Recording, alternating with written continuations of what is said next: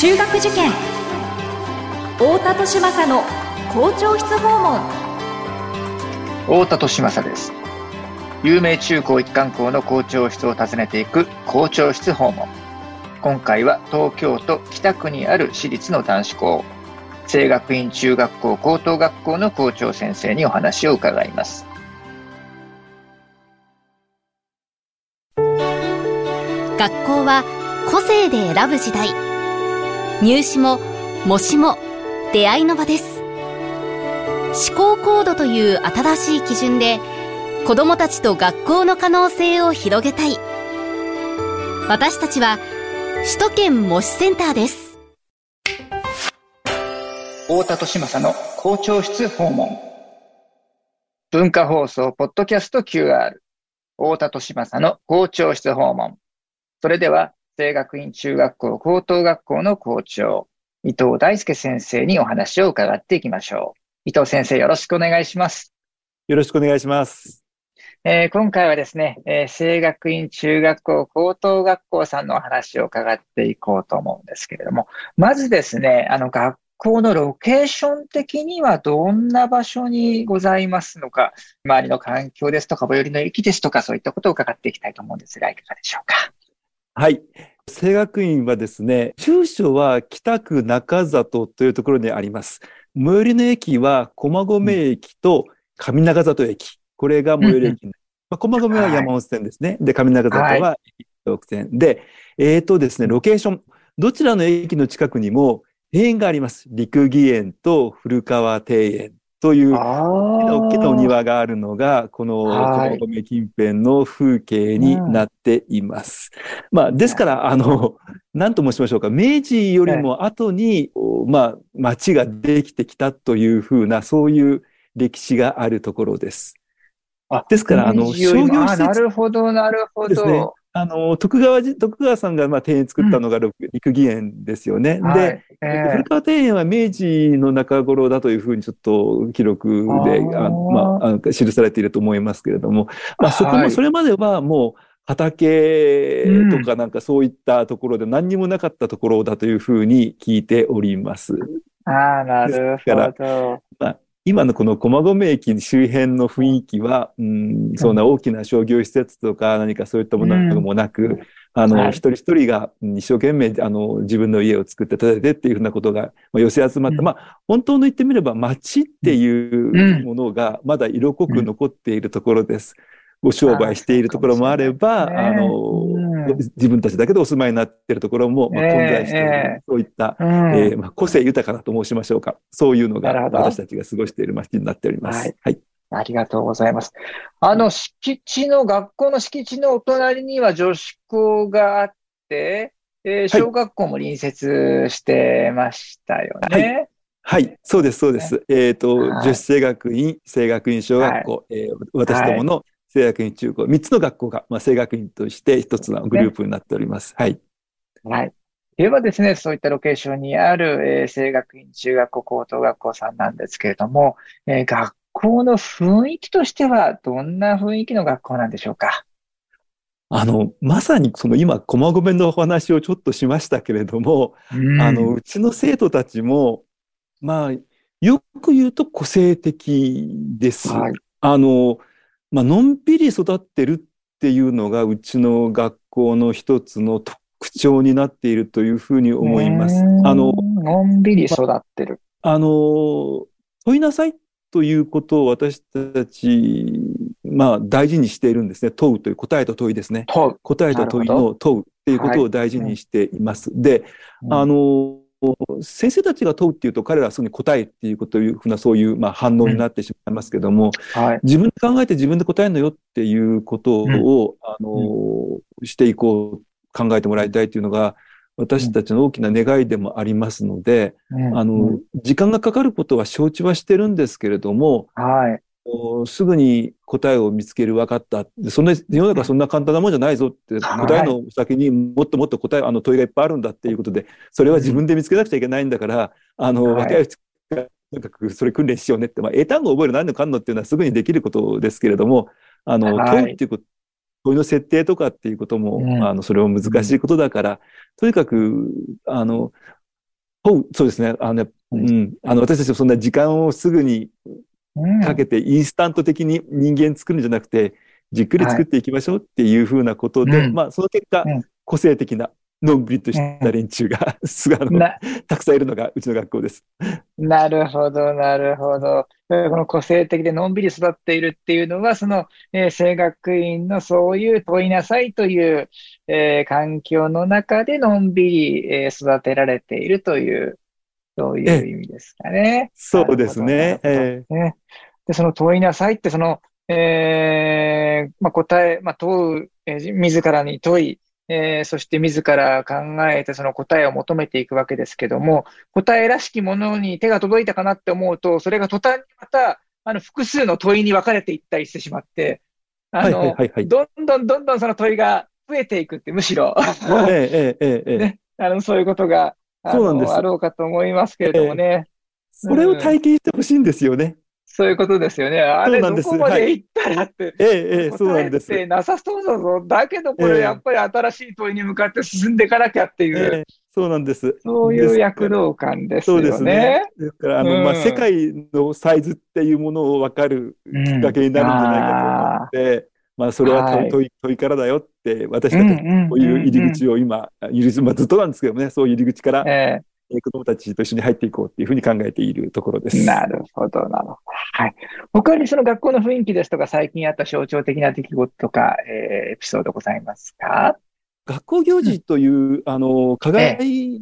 ところに出かけていくっていうことを大事にしてるんですね。タイに行くとか、糸魚川に行くとか、そうですね。ちょっと、危険なこと、危険っていうとちょっと大げさなんですけれども、そんな予定調和にならないようなプログラムも大事にしておりますので、そういったところから、やっぱりなんか自分たちの持っていた答えというものが単に頭の中で作った現実だったなっていうふうな発見をしてもらいたいということが、学校の流れの中でずっとあります。最近何か起こったっていうことではないんですけれども、そういうことを繰り返しているところです。そういった課外活動というのが、その単発のものではなくって、その生徒さんたちのその、大体のその、発達というか、特にその内面的な、成長に合わせて、すごく体系的に、設計されてるんですよね。これ結果論です。体系的にだったので、もう最初はもう、教職員も問いから入ってますから、これでいったらどうなんだろうかっていうのを、ある学年にぶつけてみたらそれがうまくいったっていうので、これつながっていくねっていうふうな、そんなところで今の6年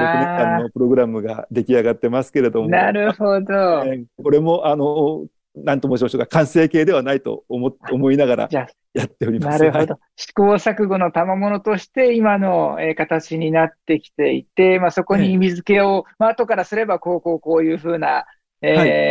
とだよねという、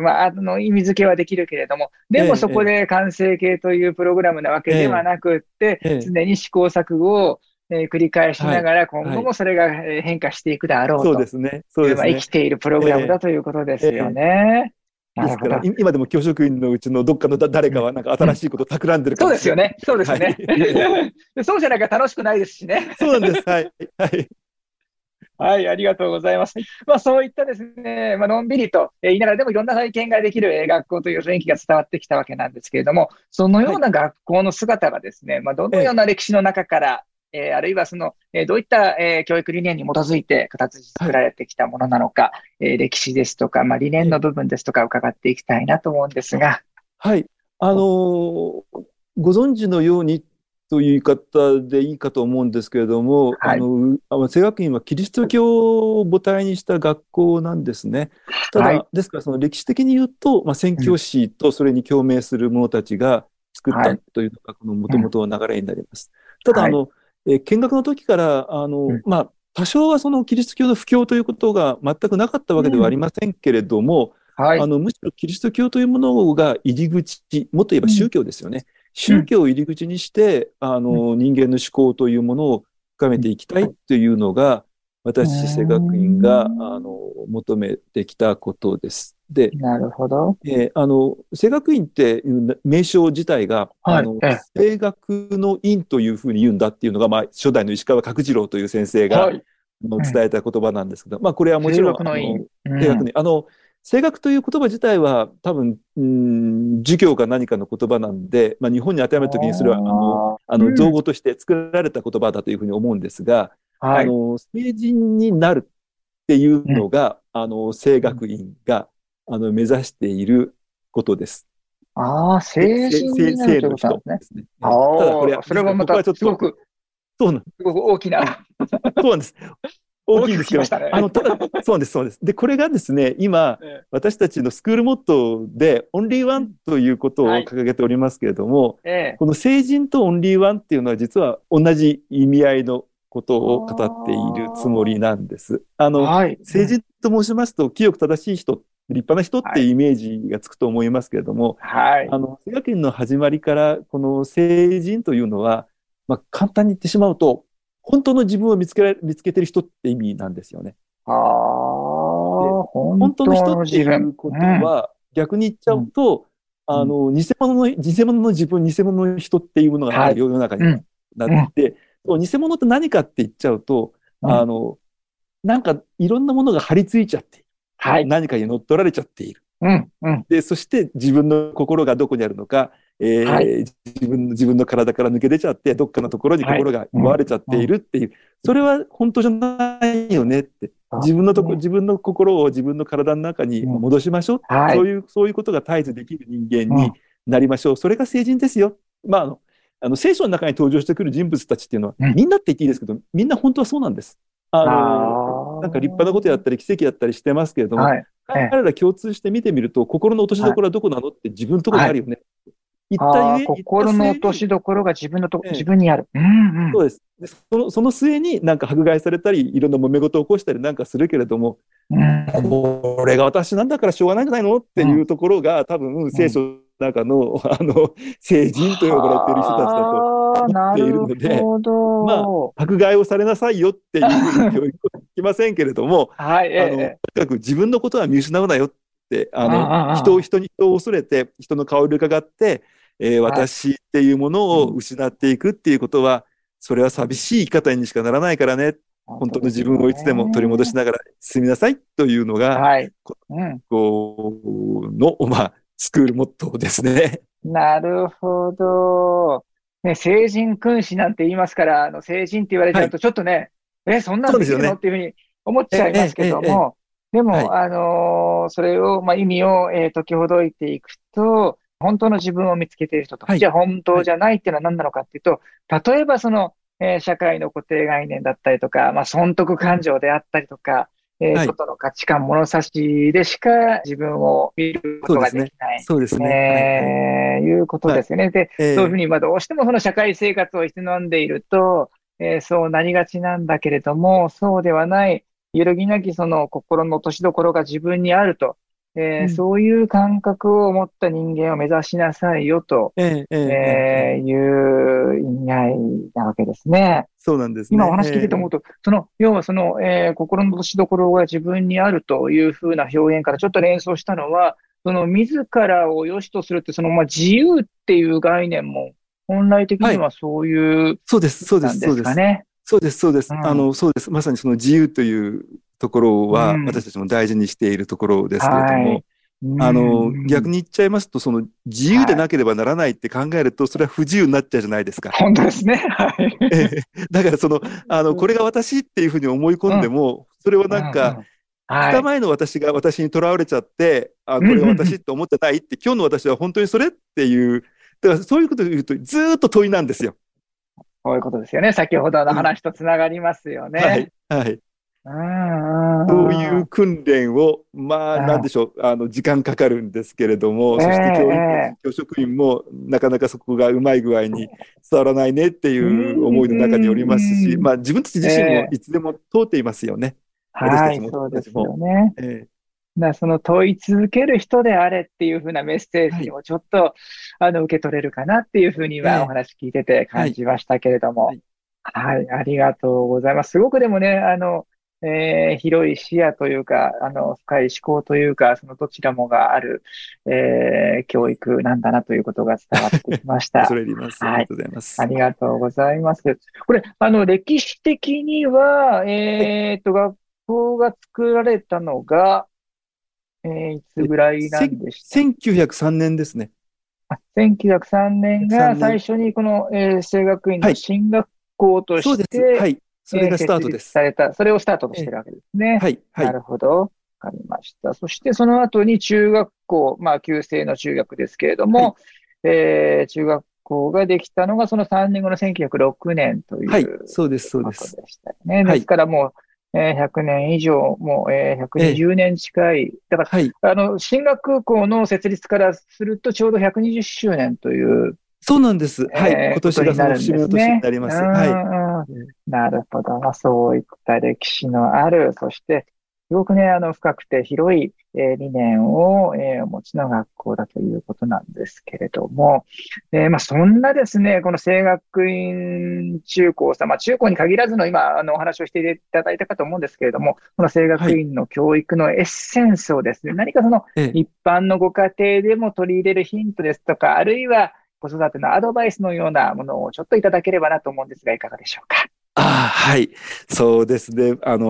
すごく難しい質問だと思って今聞いていたんですけれども、ただ、私たちのこの学校から発信できることとしては、自分の心に張り付いているものがいっぱいあるよっていうことを気がついてほしい。そしてそれを削ぎ落とす勇気を持ってほしい。私たちのこの学校で一番最後に出てくるのは多分家族だと思ってるんです。自分の心に張り付いてしまったもの。愛する大事な家族ではあるんですけれども、それが、もしかしたら私自身を見えなくさせている、見せなっている。家族と仲良しになる、それはもちろん大事なんです。大事なんですけども、なんか作られた私が作られた家族と一緒に仲良しになるんじゃなくて、本当に削ぎ落としてる家族を削ぎ落とすっていう時に、少しの摩擦や葛藤もあると思うんですけども、それを乗り越えてこそ初めて成長だと思うし、本当の家族になっていくというふうに思ってますので、子供たち、生徒たちには、そのタイミングが、その時が来たら恐れずに自分の心を取り戻す、そういう勇気を持ちなさいというふうには伝えてはいますけれども、ですから、ご家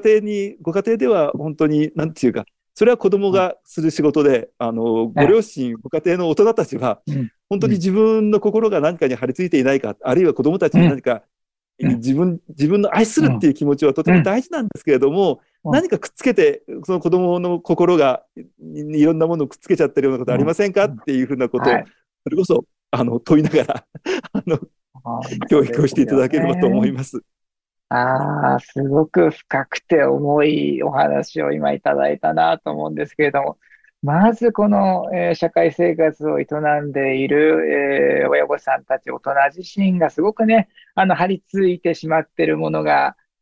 たくさんどうしてもある中で子育てをしていると、その張り付いたものを通してまた子供を見てしまって、同じものを張り付けてしまいたくなってしまったりとかね。あなたのためって思いながら貼り付けてしまったりとかっていうことが得てして起こりますものね。と思います。もう私たち自分たちの経験からもそう思いますから。いや、本当ですよね。はい。で、そこで、いざという時には、貼り付いているものを削ぎ落とす勇気も大切だよというメッセージを学校としては生徒さんたちに伝えていて、ある時、これが自分にとってそのタイミングだなっていうふうに思ったその生徒さんたち、少年、青年が、そういう一歩を踏み出す。で、それは、親からしてみると、ぎょっとする瞬間だったりもするわけですよね。そうだと思います。だけども、そうかと、この子はこれは削ぎ落とそうとしてるんだな。で、同じものを、自分たちも、無自覚に、貼り付けてしまったまんまだったなっていうふうに、自覚をするきっかけに、親にとっても大人にとっても、そういった機会になることって。そうです。本当それは理想的ですけども、なかなかそうはいかないなと思いつつも。そうですか。なるほど、なるほど。そうですね。そうは。言うはやすしで、なかなかね、そうもいかないんでしょうけど、でもそれがやはりその思春期の子育ての葛藤の本質的な構造なんでしょうね。と思います。で、うん、その剥がすのは大人になってからかもしれませんしね。いつになるか分かりませんけど、でもそれぐらいの、ね、気持ちで、はい、なんか張り付いてるぞっていうね、ちょっと違和感を抱えながら生きていくっていうのも、それも人生なのかもしれないですよね。そう思ってますので、まあ、ですから、時間かけてのんびりと、そうですね、6年で完成形とは思ってませんので、そうですね、本当ですね。はい、素晴らしい。ありがとうございます。ちょっとね、成人から始まって、おって思いましたけども、最後ちょっと、救われるというか、ほっとできるというか、そんなアドバイスをいただけたかなと思います。はい、はい、ありがとうございました。